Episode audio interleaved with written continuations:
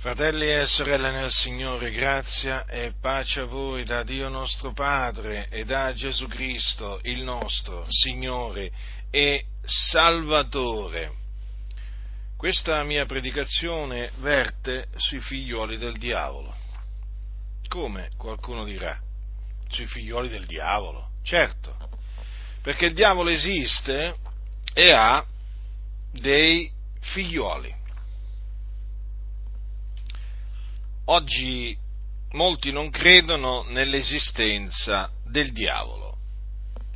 E quando dico molti, mm, non è che mi riferisco a coloro di fuori, mi riferisco a persone che si professano cristiani. E ce ne sono veramente tanti, ma veramente tanti in mezzo alle denominazioni evangeliche che non credono nell'esistenza del diavolo. Chi è il diavolo? Il diavolo è un essere spirituale malvagio chiamato il principe di questo mondo, nonché il seduttore di tutto il mondo. Il diavolo, diavolo significa accusatore o meglio calunniatore. È anche chiamato Satana, che significa avversario. Quindi già da questi, da questi nomi che egli possiede, ma è chiamato anche il maligno, il nemico. Da questi nomi voi capite bene che ci troviamo davanti a un essere spirituale veramente pericoloso. Comunque un essere spirituale malvagio che si oppone alla Chiesa. Infatti è chiamato il calunniatore. Infatti accusa o meglio calunnia i figlioli di Dio, cioè li accusa ingiustamente.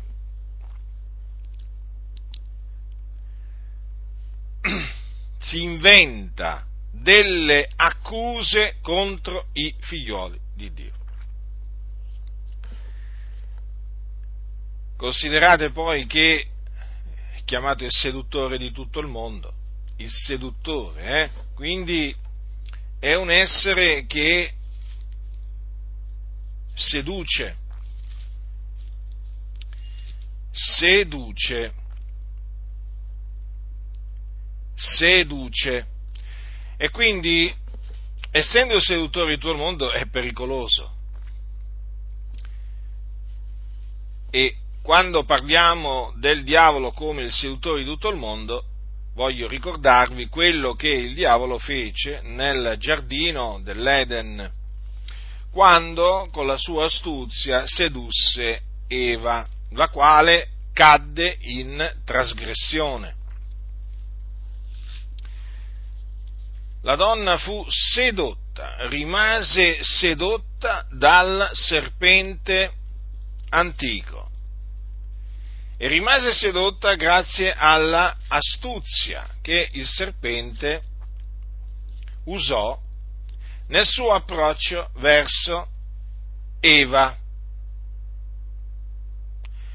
Dunque Eva fu sedotta ed essendo stata sedotta cadde in trasgressione.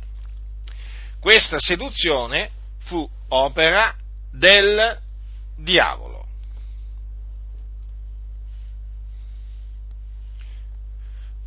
Eva mangiò, Eva prese del frutto, come dice la Sacra Scrittura,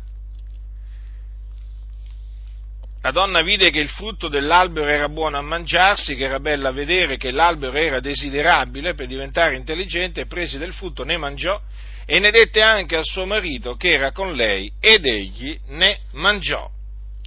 Dunque, come potete vedere, prese il frutto dell'albero della conoscenza del bene e del male, frutto che Dio aveva comandato a, eh, ad Adamo di non mangiare, perché nel giorno che tu ne mangerai, Dio aveva detto ad Adamo, per certo morrai.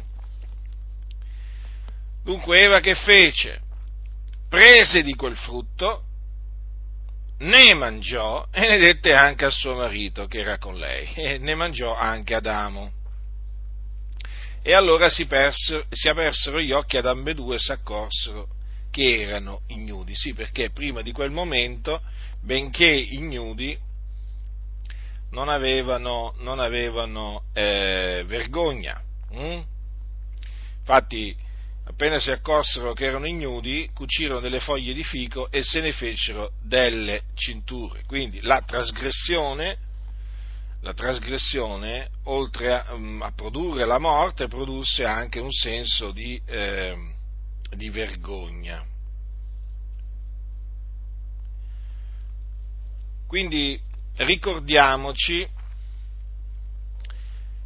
di queste cose inerenti il diavolo, il principe di questo mondo che è chiamato anche il tentatore, perché lui tenta, lui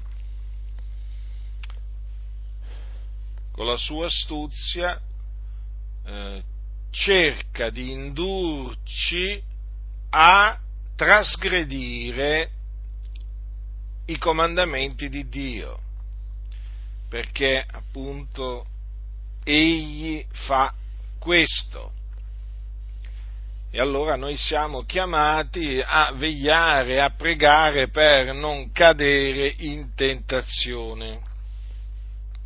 Siamo chiamati a sottometterci a, eh, a Dio, a resistere al diavolo, avendo fiducia, piena fiducia che egli fuggirà da noi. Vi stavo dicendo che molti non credono, molti cosiddetti evangelici non credono nell'esistenza del diavolo. Pensano che sia frutto parte della mitologia, della mitologia cristiana, perché sapete che noi siamo accusati di avere una mitologia, che la Bibbia, secondo questi scellerati, che la scrittura li chiama così, è piena di leggende, di miti, capite? E allora noi siamo persone comunque sia che abbiamo dato ascolto a miti, a leggende, quando invece quelli che hanno dato ascolto ai miti e alle leggende sono proprio i nostri accusatori o calunniatori, tra cui ci sono i massoni. Non ve lo dimenticate mai che in cima ai calunniatori dei cristiani ci sono i massoni, cioè coloro che si sono affiliati alla massoneria, i quali sono dei fabbricanti di menzogne, sono persone astute come il serpente antico, e con la loro astuzia appunto cercano di indurre i cristiani a rigettare la parola di Dio, quello che sta scritto, presentandolo appunto come mitologia. I massoni sono degli esperti nelle menzogne, sono veramente occupati a cercare di dimostrare che molte, molte, molte cose scritte nella Bibbia non possono essere vere. Vi potrei fare una lunga lista di cose che i massoni non, eh, non, credono, che siano, non credono che siano vere. Una tra tutte la nascita del Signore Gesù Cristo. Loro non credono che Maria rimase incinta in virtù dello Spirito, dello Spirito Santo. per loro è una leggenda creata ad arte dai discepoli del Signore Gesù per presentare il Maestro come un, un uomo Dio. In sostanza la divinità di Gesù Cristo sarebbe stata inventata dalla Chiesa, sarebbe un'invenzione della Chiesa per esaltare Gesù Cristo sopra tutti gli uomini. Ma vi ho menzionato appunto, ne ho menzionato uno, eh? di questi cosiddetti miti no? Di, cui parlano, di cui parlano i massoni. Quindi state molto attenti, fratelli nel Signore, state molto attenti. Allora, vi ho detto che il diavolo esiste, il diavolo esiste perché ne parla la Bibbia, e se la Bibbia dice che il diavolo esiste, noi siamo chiamati a credere che il diavolo esiste. Peraltro, le opere del diavolo sono manifeste, basta guardarsi attorno e le opere del diavolo si vedono. Basta avere occhi per vedere, eh? Certo, bisogna avere occhi per vedere, naturalmente, perché molti hanno occhi ma non vedono, sono ciechi e quindi non riescono a vedere le opere del diavolo. Le opere del diavolo vi posso assicurare che ci sono, sono svariate, sono diffuse in tutto il mondo, su tutta la faccia della terra. E vi ricordo che il nostro Signore Gesù Cristo eh, è venuto nel mondo per distruggere le opere del diavolo. Infatti è scritto per questo il figlio di Dio è stato manifestato per distruggere le opere del diavolo. Quindi considerate il figlio di Dio è stato manifestato per distruggere le opere del diavolo. Rendetevi conto di questo cioè la venuta del Signore nostro Gesù Cristo in questo mondo, si è resa necessaria al fine di distruggere le opere del diavolo. Vi ricordate infatti che cosa è scritto nell'epistola, nell'epistola agli ebrei? Guardate che cosa c'è scritto. Eh? Dice Poiché dunque i figlioli partecipano del sangue e della carne, anch'egli vi ha similmente partecipato affinché mediante la morte distruggesse colui che aveva l'impero della morte, cioè il diavolo, e liberasse tutti quelli che per il timore della morte erano per tutta la vita soggetti a schiavitù. Vi rendete conto, fratelli nel Signore, di che cosa è scritto? Eh? Che Gesù Cristo, il figlio di Dio, eh? Ha partecipato del sangue e della carne, quindi eh, egli è stato manifestato in carne hm, affinché mediante la morte distruggesse colui che aveva l'impero della morte, cioè il diavolo. Ecco che cosa ha fatto Gesù Cristo mediante la sua morte. Ha distrutto colui che aveva l'impero della morte, cioè il diavolo. E per rimanere in tema, vi ricordo quello che Paolo dice a Timoteo. Gli dice gli dice che Dio ci ha salvati e ci ha rivolto una santa chiamata non secondo le nostre opere, ma secondo il proprio proponimento e la grazia che ci è stata fatta in Cristo Gesù avanti i secoli, ma che è stata ora manifestata con l'apparizione del Salvatore nostro, Cristo Gesù, il quale ha distrutto la morte ha prodotto in luce la vita e l'immortalità mediante l'Evangelo. Vedete ancora una volta si parla di un'opera distruttiva che ha compiuto il nostro Signore Gesù Cristo. Naturalmente è un'opera distruttiva a fin di bene, per produrre del bene e quanto bene, quanto bene ha prodotto l'opera del nostro Signore Gesù Cristo. Gesù Cristo dunque ha distrutto la morte, infatti egli dopo essere morto fu seppellito, ma il terzo giorno risuscitò dai morti mediante la potenza di Dio e apparve ai suoi discepoli. O, per usare un'altra espressione, espressione che è usata dal nostro caro fratello Pietro, egli si manifestò ai testimoni che erano prima stati scelti da Dio, cioè appunto ai discepoli del Signore. Dunque vedete come il Signore Gesù Cristo, il Figlio di Dio, è stato manifestato per distruggere le opere del diavolo. Quindi voi direte, ma allora come fanno questi a negare l'esistenza del diavolo? Eh, che volete, fratelli del Signore? Sono stati sedotti dal diavolo. Essendo stati sedotti dal diavolo, non credono nell'esistenza del diavolo.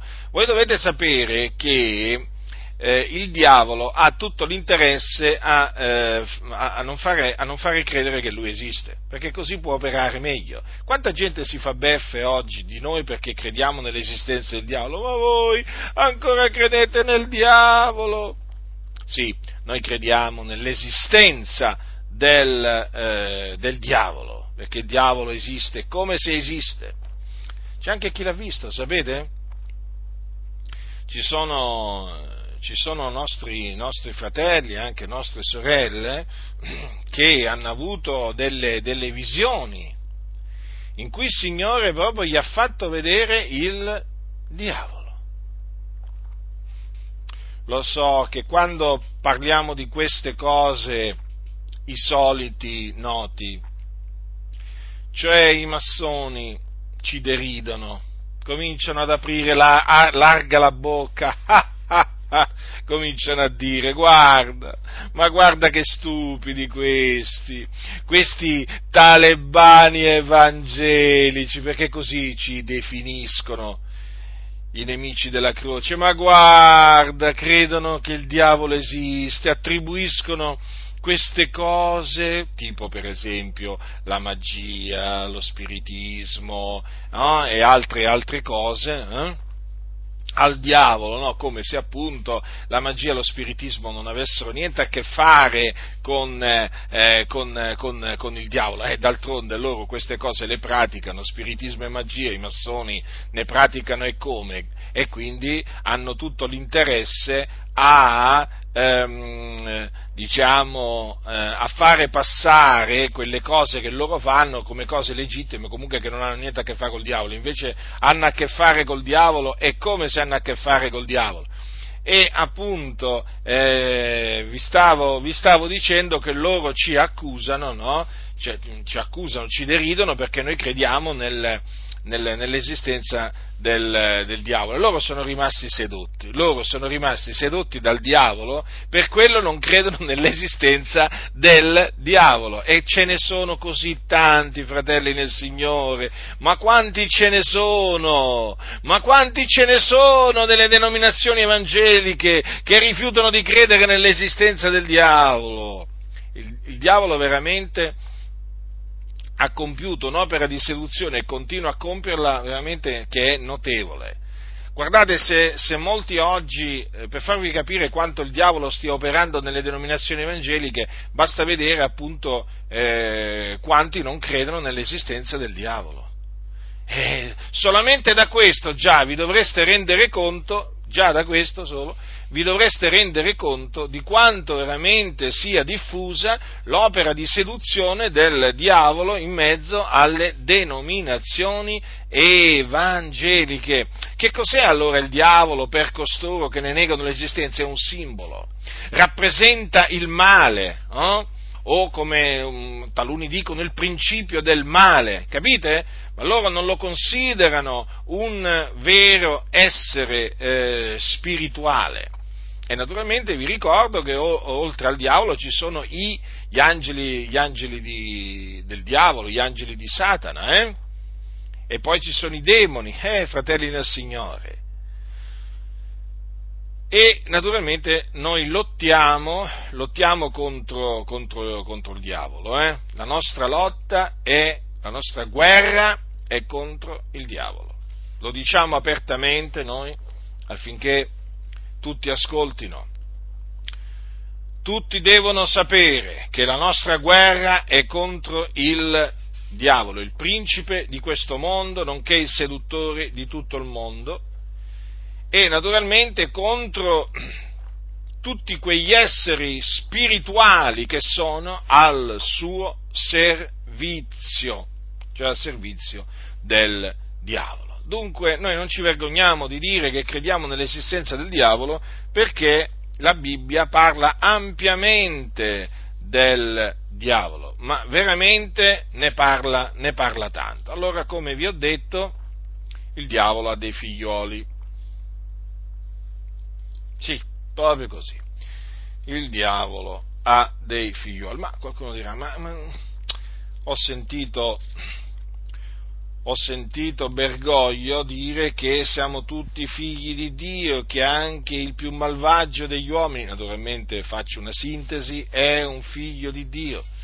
Sapete che recentemente ha detto che gli omosessuali sono figli, sono figli di Dio, tutti figli di Dio sono.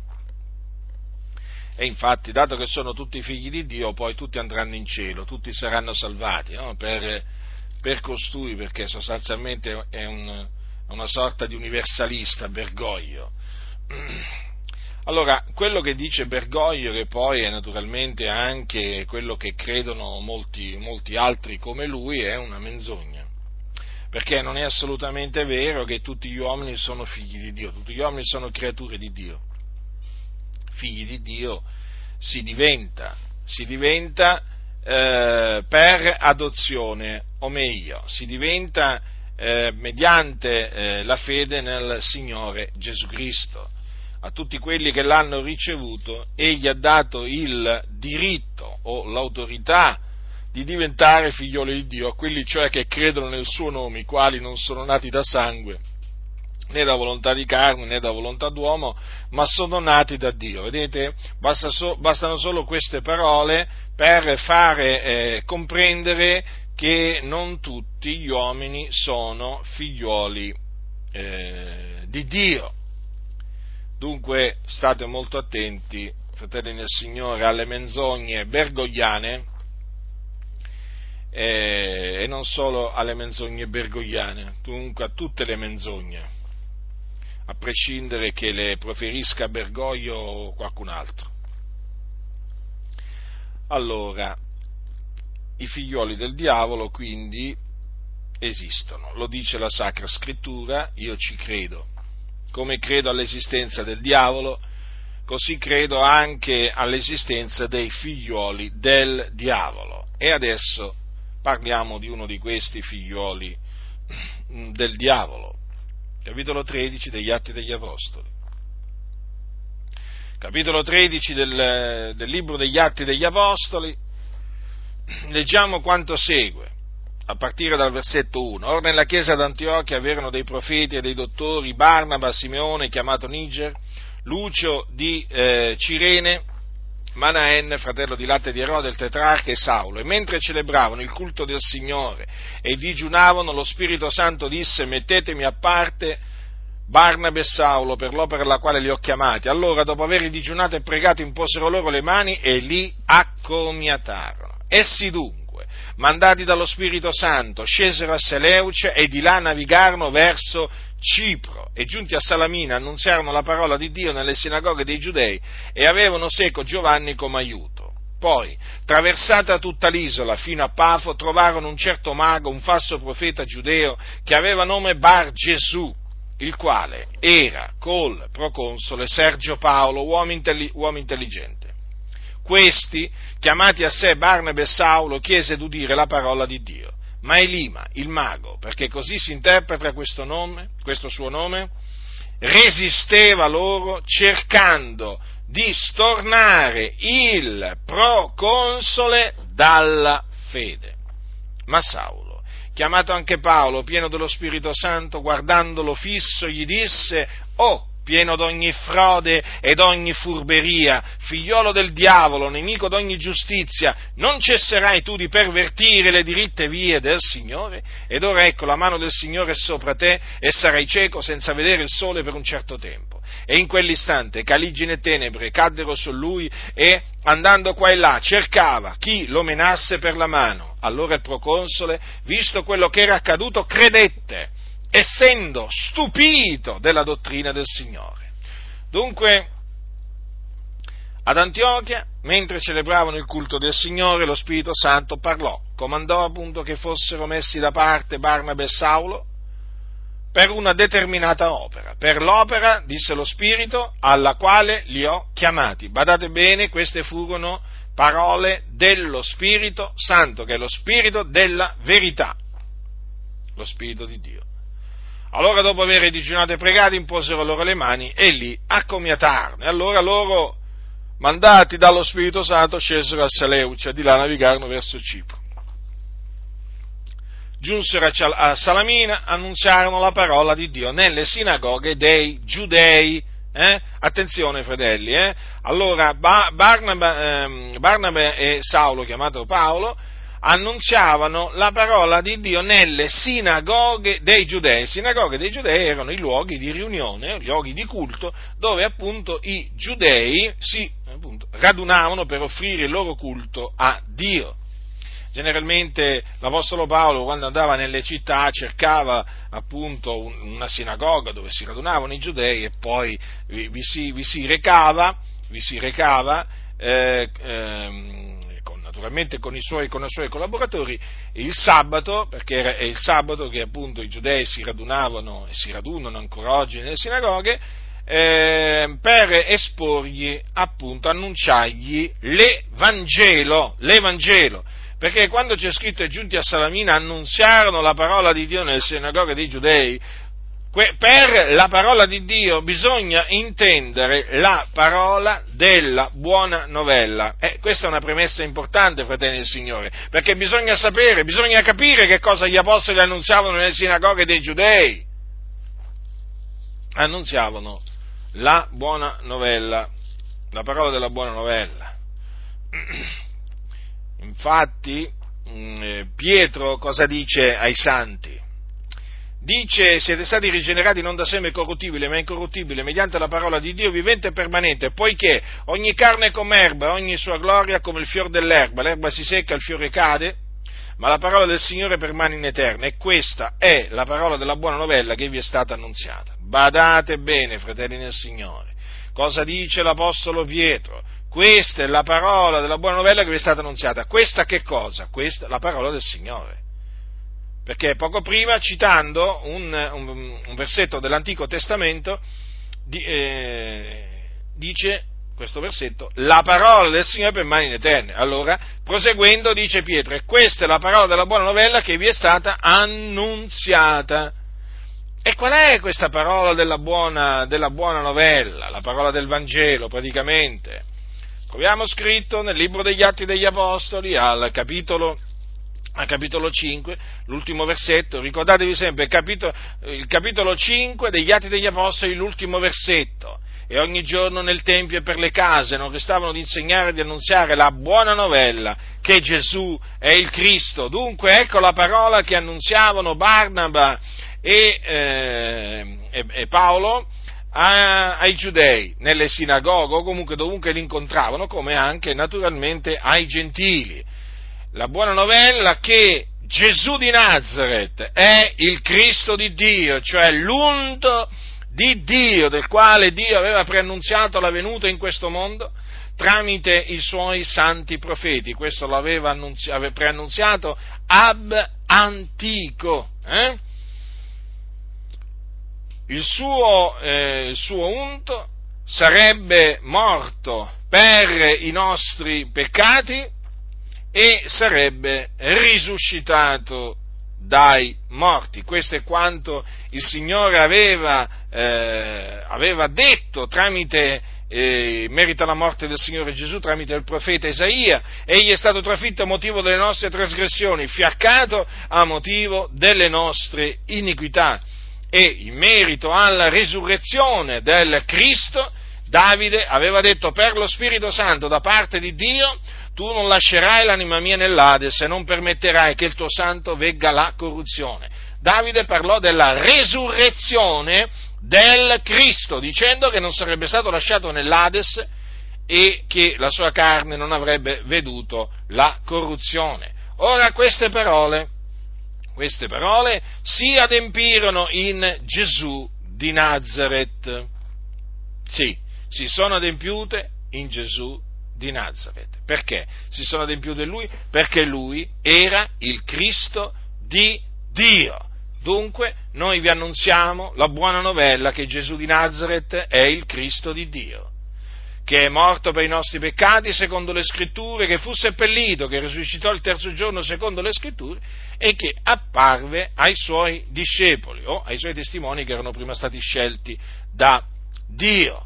Dunque questa è la parola di Dio che ehm, a eh, Salamina eh, Barnaba e Paolo annunziarono nelle sinagoghe dei giudei.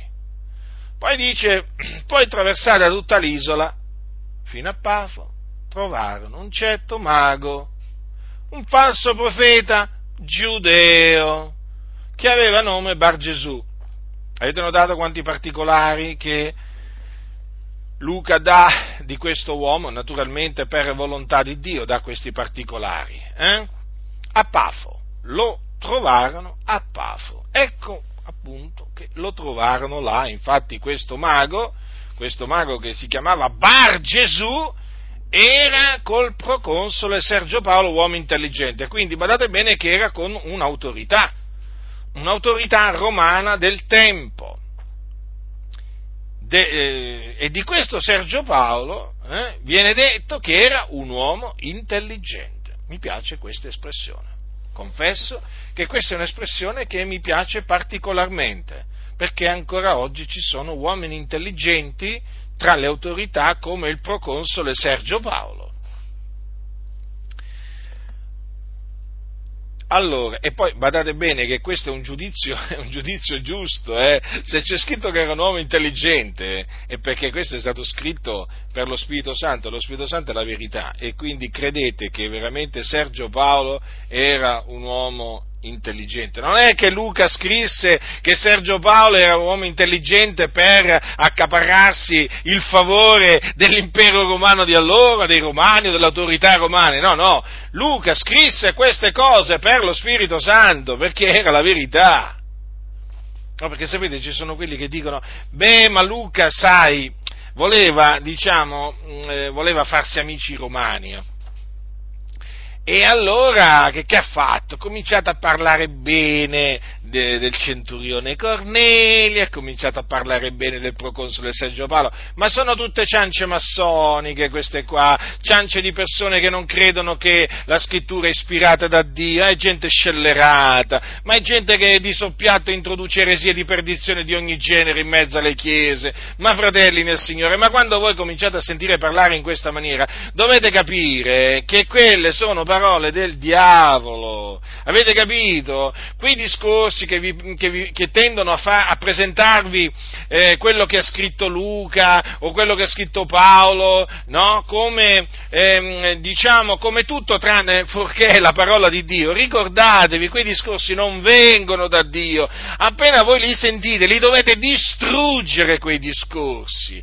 Distruggere, rigettare, ammonire chi li fa. Ammonire ammonire quando sentite questi discorsi di sapienza umana, eh, questi discorsi contorti, vani, perversi, li dovete distruggere, non dovete avere pietà di quei discorsi, a costo di essere derisi, offesi, insultati, perché vengono dal diavolo.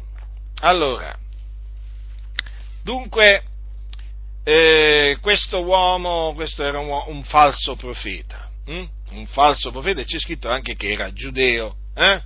si chiamava Bar Gesù ed era colpo console Sergio Paolo. Sapete, spesso vicino alle autorità ci sono ebrei, no? questo valeva a quel tempo e vale ancora oggi, eh? cioè, non dimenticatevelo mai questo, eh? che spesso accanto alle autorità ci sono ebrei. Noi non è che abbiamo qualcosa contro gli ebrei, nel senso che non è che a, noi, a me mi hanno fatto del, del, male per cui io li voglio presentare no, in questa maniera. No, io li presento come li presenta la Sacra, la Sacra Scrittura e vi posso assicurare che come allora ancora oggi, diciamo in posti altolocati della società, ci sono ebrei. Eh? E ancora oggi naturalmente ci sono falsi profeti eh, ebrei. Eh? che magari sono al fianco di, ehm, di autorità, eh, persone intelligenti. Guardate, fratelli, le cose non sono, non sono cambiate. Eh? Non sono cambiate. Non c'è niente di nuovo sotto il sole. Allora, che cosa avvenne? Che il proconsole Sergio Paolo chiamò a sé Barnaba e Saulo per udire la parola di Dio. Quindi, per udire che cosa? Che cosa vi ho detto in merito alla parola di Dio che annunziavano gli apostoli? Che era la buona novella, che Gesù è il Cristo.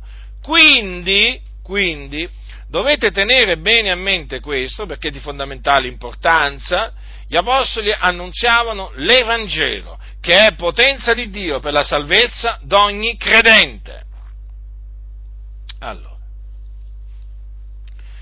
eh, chiese di udire la parola di Dio. Ma Elima, il mago, resisteva loro cercando di stornare il proconsole della fede. Vedete? Vedete che cosa si mise a fare questo mago, questo falso profeta giudeo? Resistette, cioè mm, si oppose, no? quindi da parte sua ci fu una opposizione, una resistenza, in quanto cercò di stornare il proconsole della fede, cioè fece un'opera eh, diciamo, che aveva come scopo quello di impedire al, ehm, al proconsole di ricevere la parola, o meglio di credere nell'Evangelo per essere salvato. Vedete? Resisteva loro cercando di stornare il proconsole dalla fede.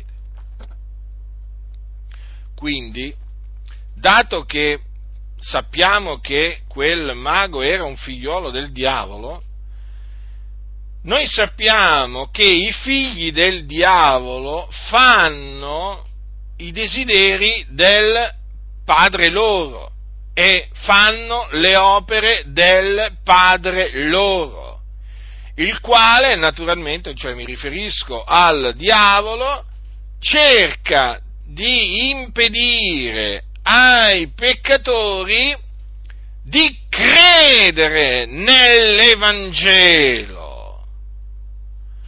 affinché essi non siano salvati. Capite perché cerca di impedire ai peccatori di credere nell'Evangelo? Perché egli sa il diavolo sa che credendo nell'Evangelo il peccatore viene salvato dai suoi peccati e strappato dalla potestà delle tenebre, eh, strappato dalla potestà di Satana. Lo sa. E allora cerca di eh, stornare eh, gli uomini dalla fede. Ecco, e naturalmente lo fa tramite i suoi figlioli. Il diavolo usa i suoi figlioli per compiere questa opera malvagia.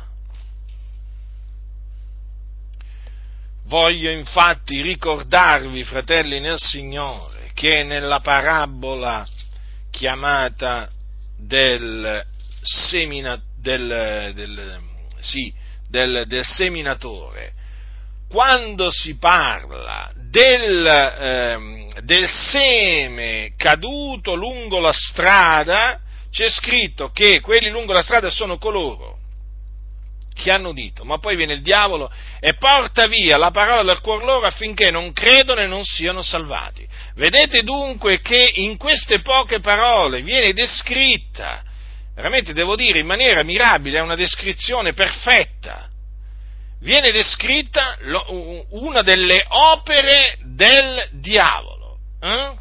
porta via la parola dal cuore degli uomini affinché non credano e non siano salvati. Avete capito perché porta via la parola dal cuore loro? Affinché non credano e non siano salvati. Perché lui sa, il diavolo sa, che il peccatore, l'uomo, credendo nell'Evangelo, viene salvato. Purtroppo questo molti che si dicono cristiani non lo sanno non lo sanno. Il diavolo lo sa, ma molti che si dicono cristiani non lo sanno. Infatti non conoscono l'Evangelo, non sanno manco che cos'è la parola della buona novella, non sanno cos'è l'Evangelo, infatti non lo annunziano, non lo annunziano. Ma come, come, cioè, come possono essere salvate le persone se non credono nell'Evangelo? Eh? E come possono credere se qualcuno non gli annunzia l'Evangelo? che non è quindi Gesù ti ama, Dio ti vuole bene, ti vuole dare un futuro, una speranza, vuole riempire il vuoto che c'hai nel tuo cuore. L'Evangelo non ha niente a che fare con queste cose. Eh? O Gesù è la risposta ai tuoi problemi, Gesù è la risposta alla tua solitudine. Adesso, se veramente ci sono predicatori che sembrano dei, dei, come si possono definire, dei, motivatori. Sì, dei motivatori, dei, dei, dei consulenti, gente che sta lì per un po' per, per dare dei consigli, per, un po' per cercare un po' di rialzare le persone, per cercare un po' di dargli una bella parola, sapete, no? Certi predicatori sono, sono, persone del genere, non predicano l'Evangelo, non lo conoscono, non ci credono, come fanno a predicarlo se non conoscono l'Evangelo? Il grosso problema oggi è proprio questo, che molti non sanno cosa sia l'Evangelo, non lo sanno e quindi non lo annunziano, però vedete che il diavolo sa cos'è l'Evangelo, infatti subito, vedete, si precipita per eh, cercare di stornare il peccatore dalla fede, cioè per impedirgli di credere nell'Evangelo della grazia di Dio. Vedete qua il tentativo che fece nei confronti di Sergio Paolo, del proconsole Sergio Paolo, è molto chiaro. Eh? Ecco quel figliuolo del diavolo di eh, Bar Gesù eh, che, opera, che opera malvagia si mise a fare. Quello era un mago già di per sé, già questo chiaramente no, fa, vedere, fa, capire che era proprio una persona malvagia, praticava la magia, eh? poi chiamato falso profeta. Però vedete che qui, in questo diciamo, incontro che gli apostoli ebbero eh, con il proconsole Sergio Paolo, eh, lo troviamo all'opera, lo troviamo all'opera. E che opera! Quindi vedete che che opera fanno i figli del diavolo? Naturalmente tra i figli del diavolo poi ci sono i servi del diavolo, i ministri del diavolo. Maghi, spiritisti, astrologi, eh, falsi profeti veramente di tutti, di, tu, di, tu, di tutti i generi. Eh? Falsi apostoli, falsi dottori, ma guardate che di ministri del diavolo, ma ce ne sono nel mondo, ma quanti ce ne sono nel mondo? E una buona parte sono in mezzo alle denominazioni evangeliche, sì, ministri di Satana, travestiti naturalmente da ministri di, eh, da ministri di Cristo. Infatti vi ricordate che c'erano dei ministri di Satana in seno alla chiesa di Corinto? Hm? Che c'è scritto infatti? dice che codesti tali, dice Paolo ai santi di Corinto, codesti tali sono dei falsi apostoli, degli operai fraudolenti che si travestono da apostoli di Cristo e non c'è da meravigliarsene perché anche Satana si traveste da angelo di luce. Non è dunque granché se anche i suoi ministri si travestono da ministri di giustizia. La fine loro sarà secondo le loro opere. Vedete dunque, l'Apostolo Paolo parla di ministri de, di Satana che si travestono da ministri di giustizia. Quindi quando si incontrano questi ministri di Satana, praticamente che cosa succede? Loro si presentano con eh, diciamo una, un abito da pecora, eh, diciamo così, sono dei lupi che si presentano vestiti da pecora. Eh? E ti parlano di giustizia, di amore, di bontà, ma sono dei ministri di Satana. Quindi non vi fate ingannare. Allora, vediamo la reazione, la reazione da parte di, eh, di Paolo, mm, o di Saulo chiamato anche Paolo, il quale, pieno dello Spirito Santo, guardandolo fisso, gli disse, quindi queste parole erano dirette esclusivamente a Bar Gesù, e sono parole durissime, fratelli nel Signore, sono veramente parole durissime, ma sono parole veraci, sono parole forti, ma sono parole che ci devono fare riflettere. Io sono persuaso che il, il savio di cuore rifletta, lo stolto no, però il savio sì. E perciò piena fiducia nel Signore che voi rifletterete a queste parole. Che Paolo, ripieno dello Spirito Santo, quindi da parte di Dio, per lo Spirito rivolse a Bar Gesù, o pieno d'ogni frode ed ogni furberia figliolo del diavolo, nemico d'ogni giustizia, non cesserai tu di pervertire le diritte del, vie del Signore? Ecco, fermiamoci qui per un momento. Eh? Come potete vedere l'Apostolo Paolo non rispettava le idee malvagie e perverse dei falsi profeti, non rispettava le opere malvagie che compivano eh, i falsi profeti. Infatti qua sgridò duramente quel falso profeta. Lo definì pieno d'ogni frode, quindi di inganno, ed ogni furberia, quindi quello era furbo. Mm? Era furbo, molto furbo, e lo definì figliolo del diavolo. Allora, oggi si direbbe, direbbero taluni, beh, ma Paolo, guarda un po', che calunniatore, che diffamatore, chi si credeva di essere? Ma chi si credeva di essere questo Paolo? Ma come si è permesso di definire quella creatura in questa maniera? Ci vuole rispetto nella società. Ognuno è libero di professare no? la propria fede, il proprio pensiero e così via. Eh? Dobbiamo rispettare le idee altrui, anche se non le condividiamo. Noi non rispettiamo i pensieri malvagi, noi non rispettiamo le opere malvagie noi riproviamo le opere malvagie, noi distruggiamo i pensieri malvagi, i ragionamenti malvagi, noi non rispettiamo le opere del diavolo. Attenzione, le opere del diavolo. Eh? Perché Gesù Cristo è venuto, il figlio di Dio è venuto, è stato, manifestato eh? per distruggere le opere del diavolo. Gesù non è venuto nel mondo e ha rispettato le opere del, via, del diavolo. Vi risulta? Vi risulta che abbia rispettato le opere del diavolo? No. Infatti è stato manifestato eh, per questo, per distruggere le opere del diavolo. E noi dobbiamo fare la stessa cosa, distruggere le opere del diavolo. Infatti che cosa stava facendo quell'uomo? Stava compiendo un'opera del diavolo e Paolo da parte di Dio quell'opera la distrusse. O pieno d'ogni frode, gli disse quindi, e d'ogni furberia figliolo del diavolo. Mm, come ti permetti di giudicare? Certo, certo, i soliti noti gli avrebbero detto questo a Paolo. come ti permetti di giudicare quella creatura e definirlo figlio, figlio del diavolo? Ma ti rendi conto di quello che dici? Ma ti rendi conto di quello che dici? Sì, Paolo si rendeva conto di quello che diceva, perché parlava da parte di Dio per lo Spirito Santo, lo Spirito e la verità. E se quell'uomo fu definito figliuolo del diavolo, era figliuolo del diavolo.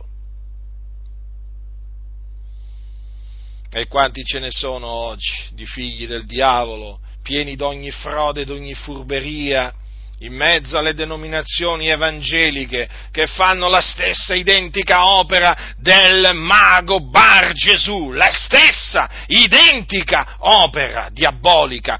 Infatti cercano di stornare gli uomini dalla fede, proprio così, proprio così. E infatti hanno un odio nei nostri confronti, un odio viscerale eh, un odio viscerale, infatti ci calunniano, ci diffamano, proprio per questa ragione, perché noi predichiamo la parola di Dio eh, e loro sono figli e servi del diavolo. E allora cercano di stornare coloro ai quali noi ci, ci rivolgiamo con la parola di Dio, cercano di stornarli dalla fede. Dice, non cesserai tu Ah, nemico d'ogni giustizia. Mm, anche questo, eh, che accusa, è eh, nemico d'ogni giustizia.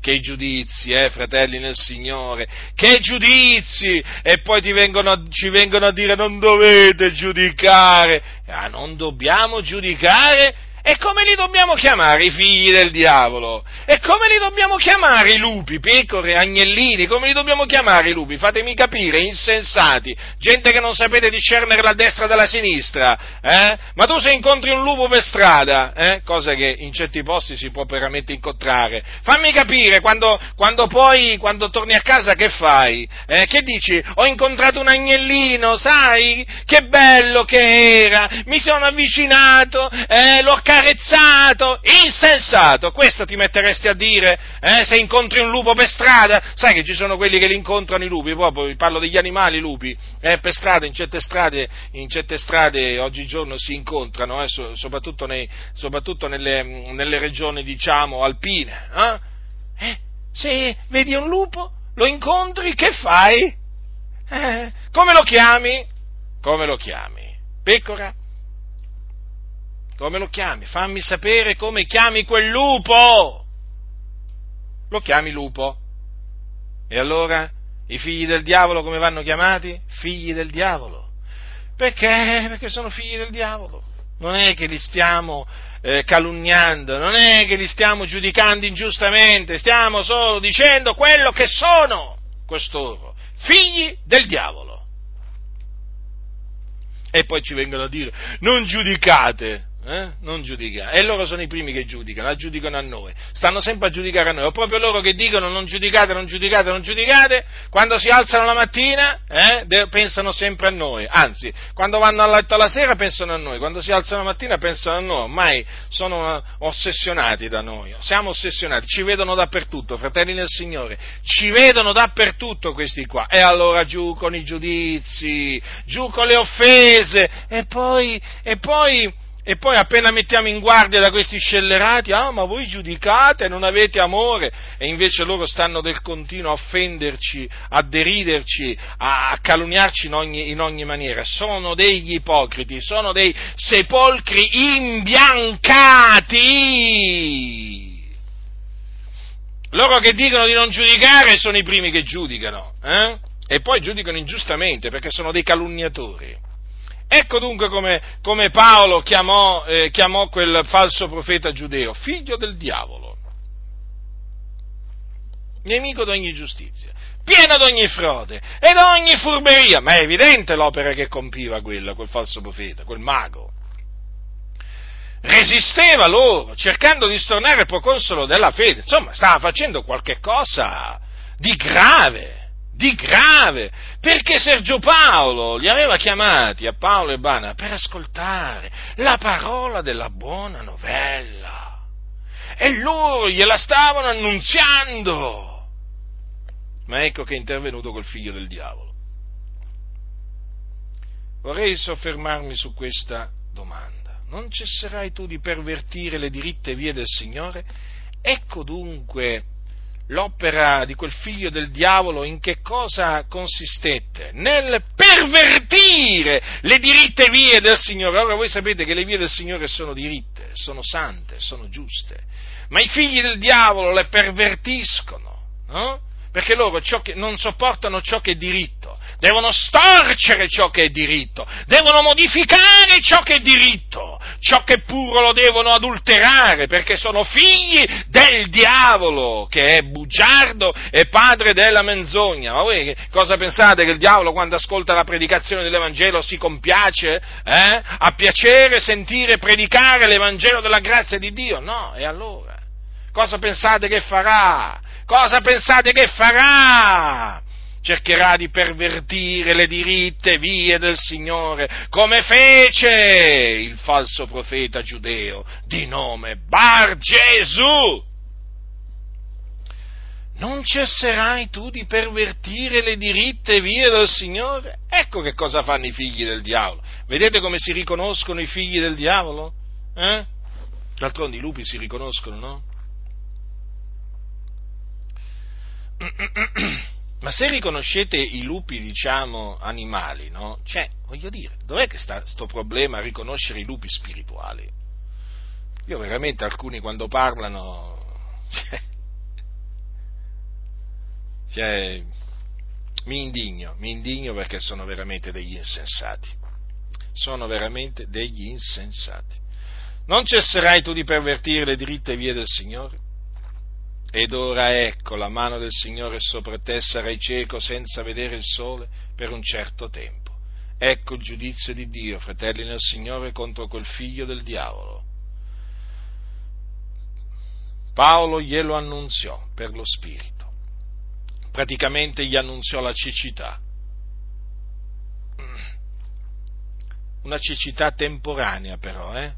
Perché dice per un certo tempo sarai cieco senza vedere il sole. Capite?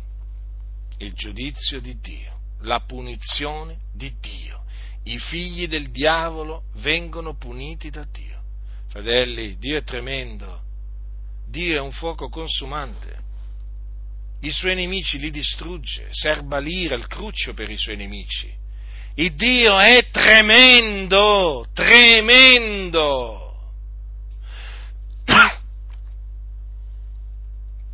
Dunque ecco che il giudizio in effetti si adempì in quell'istante. E questa è la dimostrazione che Paolo parlò per lo Spirito Santo. Quelle parole furono veramente pronunziate da parte di Dio. Infatti dice in quell'istante caligine e tenebre caddero su lui, e, cioè su, su Bar Gesù e andando qua e là cercava chi lo menasse per la mano, diventò cieco, vedete? Là, in quell'istante. E allora vedete cosa c'è scritto? Allora il proconsole, visto quello che era accaduto, credette, essendo stupito della dottrina del Signore. Quindi, allora il proconsole aveva udito Elima, il, eh, il mago, il falso profeta giudeo Bar Gesù, aveva, cer- aveva cercato di stornarlo dalla fede. Ma ecco che Dio interviene tramite Paolo, col, gli preannunzia a Elima il suo giudizio, quel giudizio all'istante si verifica, il Dio lo manda ad effetto, ed ecco che il proconsole, alla vista di quel giudizio, di quello che era accaduto, credette nella parola di Dio, cioè nell'Evangelo, perché era rimasto, era rimasto stupito della dottrina del Signore. Eh? Stupito. Anche questa espressione mi piace particolarmente credette essendo stupito della dottrina del Signore. Quindi vedete? Allora è evidente che questa, questo fatto che cosa ci mostra? Ci mostra che quelli che sono ordinati a vita eterna crederanno, anche se, anche se arriverà Bar Gesù.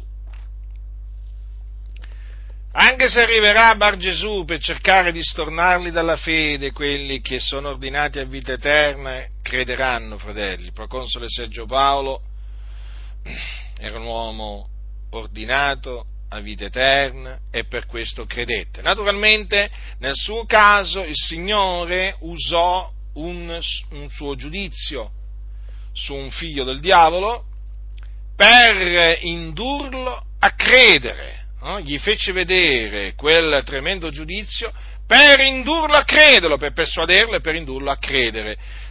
Sapete quante volte nel libro degli diciamo nella Bibbia si parla di coloro che hanno creduto dopo avere, dopo avere visto un'opera, un'opera potente, un'opera potente del, del Signore. Per esempio, per esempio, facciamo un esempio, eh?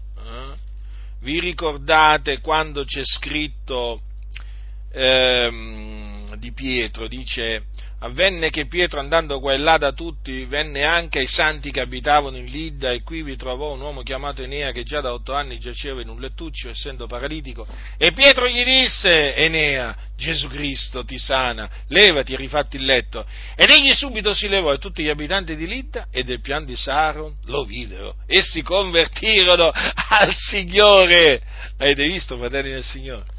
eh? qui c'è scritto tutti eh tutti gli abitanti di Lide del pian di Saro videro quel, quell'Enea no? che era stato paralitico hm? da, per, da otto anni, eh, per otto anni, quando lo videro levarsi, rifarsi il letto e cominciare a camminare, si convertirono al Signore. Ecco che il Signore dunque in eh, determinati casi eh, ha deciso di ehm, di dare, di credere eh, a taluni facendogli vedere dei prodigi, dei giudizi, delle cose tremende. Eh? Questo non vale per tutti quelli che sono ordinati a vita eterna, eh, naturalmente, però per alcuni sì. Vedete qua nel caso del proconsole Sergio Paolo, eh? considerate che questo proconsole è diventato un nostro fratello. Eh? Sergio Paolo ricordatevi del nostro fratello Sergio Paolo, eh, perché anche lui diventò un nostro, un nostro fratello. Ecco dunque, fratelli nel Signore, che vi ho dimostrato appunto eh, eh, l'esistenza dei figli, dei figli del diavolo. Qualcuno dirà, vabbè, uno magari ce ne può stare, tra tanti, beh, ma non è che ce n'è uno solo sulla faccia della terra di, di figlio del diavolo, i figli del diavolo sono tanti, tant'è che Gesù nella parabola del grano e delle zizzanie, quando la spiegò, disse questo, colui che semina la buona semenza è il figliolo dell'uomo, il campo e il mondo, la buona semenza sono i figlioli del regno, le zizzanie sono i figlioli del maligno, il nemico che le ha seminate è il diavolo, la mietitura alla fine dell'età presente, i mietitori sono angeli. Cioè, vedete quindi, eh, sono tanti i figli del maligno e eh, che fine faranno i figli del maligno? A proposito, sono chiamati anche operatori di iniquità e scandali, eh? Che fine faranno i figlioli del diavolo? Allora, faranno la fine degli empi, perché la, la via degli empi mena alla rovina, la via degli empi mena alla perdizione, quindi è chiaro che quando muoiono i figli del diavolo vanno all'inferno, no? vanno all'inferno, quindi in mezzo al fuoco dell'inferno, per esservi tormentati, in attesa poi del giorno del giudizio, quando risusciteranno e compariranno davanti al trono, al trono di Dio per essere giudicati secondo le loro opere e saranno gettati nel fuoco eterno, stagno ardente di fuoco e di zolfo. Mm? Dove saranno tormentati per l'eternità. Sì, sì, proprio così, per l'eternità. E badate che prima, mm, prima dei figli del diavolo, eh, di quelli che risusciteranno naturalmente, In quel giorno eh, sarà gettato nello stagno ardente di fuoco e di zolfo il diavolo. Mm? Il diavolo. Infatti, se voi leggete il capitolo 20 del libro dell'Apocalisse, troverete che il giudizio finale eh, si terrà, il giudizio del gran giorno, dopo, dopo eh, che il eh, diavolo eh, sarà eh, gettato nello stagno di fuoco e di zolfo. Quindi, fratelli nel Signore, altro che siamo tutti figli di Dio. Eh? Hm. I, figli, I figli del diavolo esistono. È come se esistono. Gesù ne, ne incontrò, eh? Gesù ne incontrò il figlio di Dio nei giorni della sua carne, ne incontrò dei figli del diavolo e li chiamò proprio così. Infatti, al capitolo 8 di Giovanni, a quei giudei che, eh, eh, a quei giudei che lo odiavano, o meglio che cercavano di ucciderlo, eh, Gesù sapete cosa gli disse? Gli disse, voi siete progenie del diavolo, che è vostro padre, e volete fare i desideri del padre vostro. Egli è stato omicida fin dal principio e non si è attenuto alla verità perché non c'è verità in lui. Quando parla il falso, parla del suo perché è bugiardo è padre della menzogna. E allora? E allora, fratelli del Signore? Eppure sapete, quei giudei dicevano di avere per padre Abramo, dicevano che Dio era loro padre, il loro Dio, ma non era così le loro opere, le loro parole testimoniavano un'altra cosa, che loro erano figli del diavolo. E Gesù gliel'ha detto. Vedete la franchezza di Gesù, vedete il coraggio di Gesù. Le ripeto queste parole di Gesù perché sono importanti. Le ha rivolte a persone che lo odiavano e che volevano ucciderlo voi siete progeni del diavolo che è vostro padre e volete fare i desideri del padre vostro. Io voglio dire, molto chiaro. Allora, la domanda, la domanda che qua naturalmente è inevitabile è questa, ma allora come mai oggi non si sente parlare dei figli del diavolo? Allora, vi rispondo con un'altra domanda. Non possiamo pretendere che i figli del diavolo mettano in guardia dei figli del diavolo. Cosa voglio dire? È chiaro che quando dietro un pulpito c'è un figlio del diavolo, voi che cosa pensate che farà? Metterà in guardia dei figli del diavolo? Allora ma allora sono veramente tanti qua i figli del diavolo, i servi del diavolo nelle, nelle denominazioni? Sì, fratelli, come vi ho detto, sono veramente tanti, veramente tanti. Sapete, hanno tanto di diploma della scuola biblica, si presentano bene, eh? sanno parlare, però sono come Elima, Bar Gesù, cercano di stornare gli uomini dalla fede.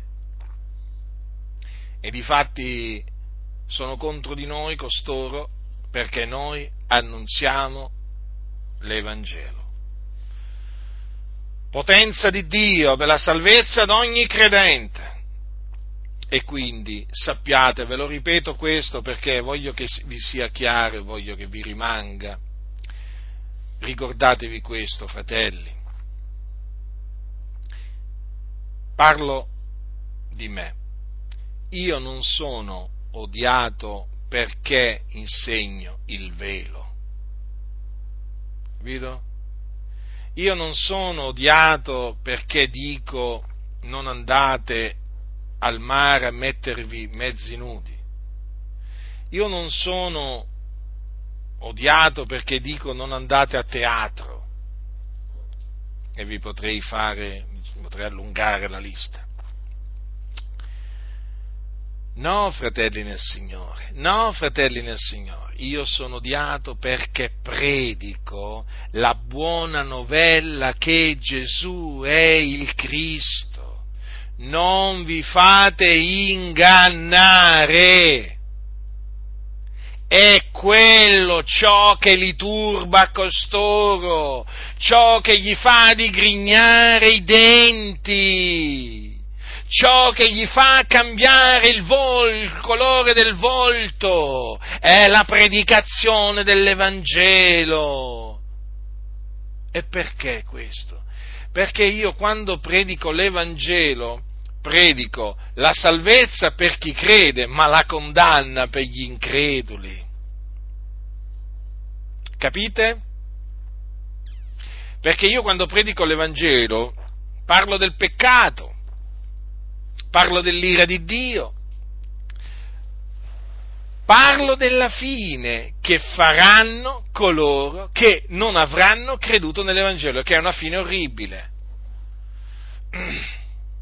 Infatti dico chiaramente che se ne andranno in perdizione. È per questo che io vengo, vengo odiato, per questo sono odiato e calunniato. Poi tutto il resto sono pretesti, credetemi, sono pretesti che usano non dico, non dico che eh, diciamo, le mie esortazioni rivolte alle sorelle a vestirsi, ad adornarsi con verigonde modeste o a mettersi il velo, cioè non è che sto dicendo che queste esortazioni li facciano rallegrare o siano contenti costoro o che, non, o, o che queste esortazioni non gli diano fastidio, no, non sto dicendo questo Capite? Ma la ragione principale, fratelli nel Signore, la ragione principale è questa, è a motivo dell'Evangelo, perché costoro odiano l'Evangelo. Ve lo ripeterò, fratelli nel Signore, con l'aiuto che viene da Dio, fino a che vivrò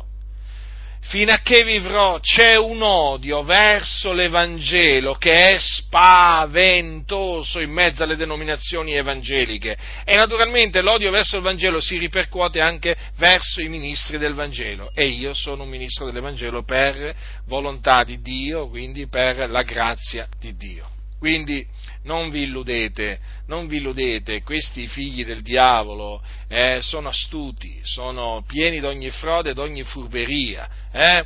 e ti vorrebbero presentare le cose in una maniera completamente diversa, no? ti presentano la realtà sempre distorta, in maniere distorte, perché costoro sono come il loro eh, padre, sono come il loro padre, sono bugiardi, eh sono bugiardi proprio così, amano e praticano la menzogna, quindi sono capaci a tirare fuori il pretesto di turno, ma quando la vera ragione eh, è perché io, Giacinto Butindaro, eh, sono stato chiamato dall'Iddio vivente e vero a predicare l'Evangelo e sono stato mandato sempre da Lui a predicare il suo Evangelo non l'Evangelo delle denominazioni che è un altro Evangelo, no, l'Evangelo di Dio, quello che queste denominazioni hanno rigettato, eh? quello che queste denominazioni, il Vangelo che queste denominazioni hanno rigettato. E quindi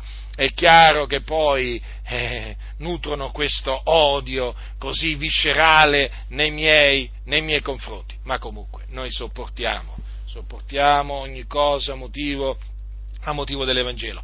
Quindi, fratelli del Signore, è doveroso parlare anche dei figli del diavolo, spiegare appunto chi sono, come appunto si fanno, si fanno a eh, riconoscere. D'altronde non vi, non vi meravigliate perché Giovanni, l'Apostolo Giovanni, uno dei, uno dei dodici, parla, menzionò i figli del diavolo nella sua prima epistola, infatti ha detto da questo sono manifesti i figlioli di Dio e i figlioli del diavolo. Chiunque non opera la giustizia non è da Dio e così pure chi non ama il suo fratello. Quindi è evidente che coloro che odiano la giustizia, e difatti Bar, eh, Bar Gesù che cos'era? Nemico d'ogni giustizia, non operava la giustizia, era nemico d'ogni giustizia, era nemico della giustizia. Eh? Infatti, vedete, chiunque non opera la giustizia, chiunque non opera la giustizia è dal diavolo. E anche chi non ama il suo fratello è dal diavolo. Ah sì, fratelli nel Signore, non ci illudiamo qua, eh? Sapete che c'è scritto che chiunque odia il suo fratello è omicida? Mm? E, sapete, e, voi sapete, dice, dice, Giovanni, che nessun omicida ha vita eterna dimorante in se stesso? Eh? Sapete che c'è scritto che eh, Caino era dal maligno e uccise il suo fratello? Vedete? Caino odiava Abele, lo odiava eh? e lo uccise. Ma Caino era dal diavolo. Mm? Quindi non vi meravigliate nel sentire parlare dei, dei, figli del diavolo, perché comunque sia la scrittura, la scrittura ne parla. Io sono veramente grato a Dio che ci ha fatto pervenire anche queste parole concernenti i figli del diavolo, che appunto stanno a dimostrare che i figlioli del diavolo esistono. Ah, perché sapete, c'è sempre qualcuno che dice no vabbè ma la Bibbia non ne parla. No, no, la Bibbia ne parla e come se ne parla in questo periodo in cui appunto si sente dire a ripetizione siamo tutti fratelli, eh? è doveroso, è doveroso parlare dei figli del diavolo affinché nessuno si illuda. Eh? Affinché nessuno si illuda, ricordatevi, le zizzanie saranno prese e gettate nella fornace del fuoco. Eh? in quel giorno i figli del diavolo, ve lo ricordo, saranno gettati nello stagno ardente di fuoco e di zolfo e là saranno tormentati per l'eternità. Altro che siamo tutti fratelli, eh? a tutti alla fine saremo salvati, il Signore è buono, salverà tutti, è così misericordioso. Eh?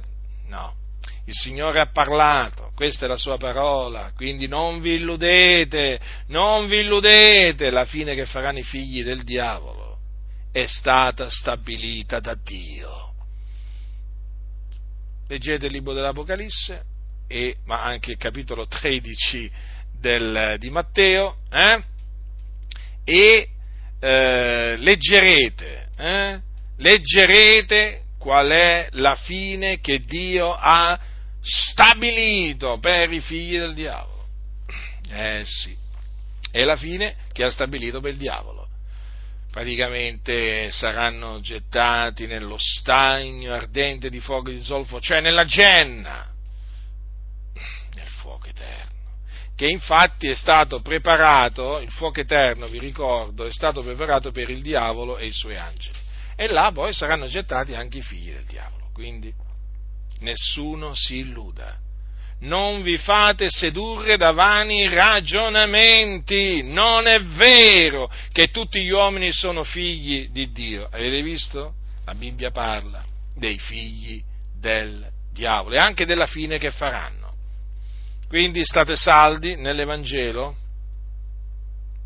sottomettetevi a Dio, resistete al diavolo ed egli fuggirà da voi. La grazia del Signore nostro Gesù Cristo sia con tutti coloro che lo amano con purità incorrotta.